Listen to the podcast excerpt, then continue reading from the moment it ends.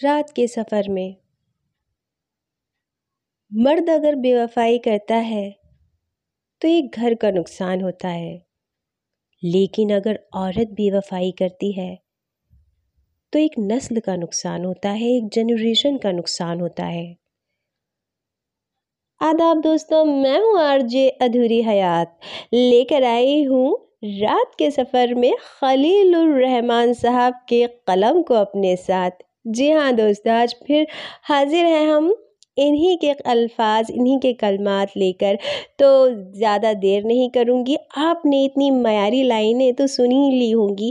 कहते हैं कि खलीलुररहमान साहब का नज़रिया औरतों के लिए ज़रा मुख्तलिफ़ है। उनका कलम औरतों के लिए ज़रा कुछ ठीक नहीं लिखता।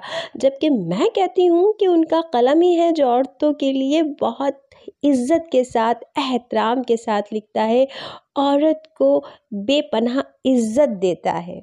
जी हाँ दोस्तों वो आप इसी लाइन से समझ जाएँगे जो अब मैं बताने वाली हूँ। खलीलुररहमान साहब कहते हैं कि औरत रुतबे में मर्द से बड़ी है। जी हाँ दोस्तों, औरत रुतबे में मर्द से बड़ी है। इतना बड़ा मर्तबा दिया है उन्होंने एक औरत को। लेकिन एक औरत ही तनकीद ये करती है कि खलीलुररहमान साहब उन औरत के लिए सही नहीं लिखते। शायद इन लाइनों को उन्होंने नहीं सुना। काफ़ी लोग हैं ऐसे, लेकिन मैं उनको सिर्फ़ इतना ही कहना चाहती हूँ कि हम एक गिलास होता है, आधा भरा हुआ, आधा खाली। यह हमारा अपना नज़रिया है कि हम उसको कैसे देखना चाहते हैं। खलीलुररहमान साहब ये कहते हैं कि औरत कहती है कि मेरा जिस्म मेरी मर्ज़ी। वो कहते हैं कि औरत एक खूबसूरत, नायाब चीज़ है। एक खूबसूरत, एक नायाब हिस्सा है। इस दुनिया का। तो वो मौसम नहीं है, वो मौसम का हाल नहीं है। तो इसीलिए इन्हीं चीज़ों को काफ़ी उन्होंने देख कर रखा हुआ है, औरत को एक बुलंद मर्तबे पर पहुँचाया हुआ है। रहमान साहब कहते हैं कि औरत के कदमों में मर्द बैठता है। क्यों?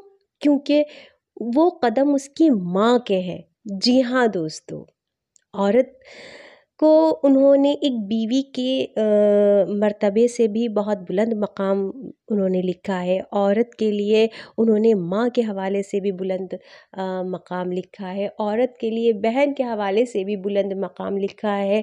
उनके कलम ने औरत को भरपूर इज़्ज़त दी है, एहतराम दिया है। जी हाँ दोस्तों, खलीलुररहमान साहब कहते हैं कि मर्द में से अगर गैरत और औरत में से अगर हया निकाल दो, वफ़ा निकाल दो तो दोनों फूंक मारने के हैं। यानी ये चीज़ें हमारी सोसाइटी पर बहुत असर करती हैं। ये एक अलग नज़रिया है और इस नज़रिए को हर इंसान अपने नज़रिए से सही देख नहीं सकता।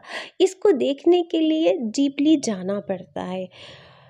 खलीलुररहमान साहब ये कहते हैं कि मर्द जो है वो औरत के लिए कमाता है। शादी से पहले बीवी, बच्चे और ये सब फ्यूचर प्लान करता है।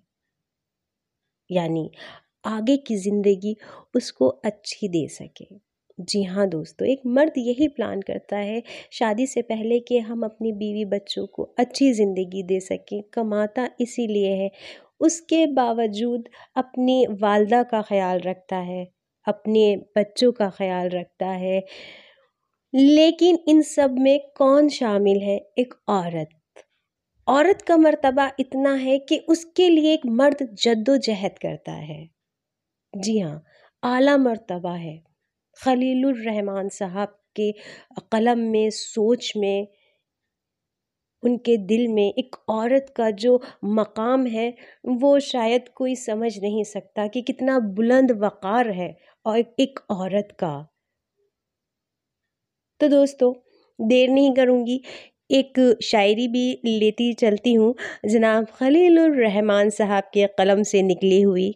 तो सुनिएगा, तुम्हारा आखिरी मैसेज मेरे इनबॉक्स में रखा है। तुम्हारा आखिरी मैसेज मेरे इनबॉक्स में रखा है। उसमें तुमने लिखा है, मुझे अब भूल जाना तुम। जुदाई फांस भी हो तो सबर से झूल जाना तुम। मुझे अपनी कसम दी है, मेरी तो जान ले ली है, मगर मैं जान देकर भी आखिर तक निभाऊँगा। मैं तुझको भूल जाऊँगा, मैं तुझको भूल जाऊँगा। मगर तुमसे फ़कत मेरी ज़रा सी ये गुजारिश है, मेरी आँखों में मत रहना, मेरे दिल से उतर जाना भूलने भुलाने में तुझे मैं याद कर लूँ तो भूलने भुलाने में तुझे मैं याद कर लूँ तो मुझे तुम याद ना आना, मुझे तुम याद ना आना, मुझे तुम याद ना आना। तो दोस्तों, ये थे खलीलुर रहमान साहब। और बेहतरीन कलाम लिखते हैं, बेहतरीन शायर हैं।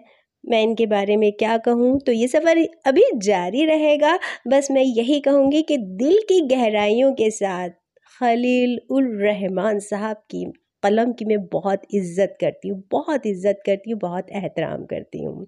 तो बस आज का सफ़र इतना ही है। कल फिर इसी सफ़र के साथ शुरू करेंगे। अपना ख्याल रखिएगा, अपने अपनों का ख्याल रखिएगा।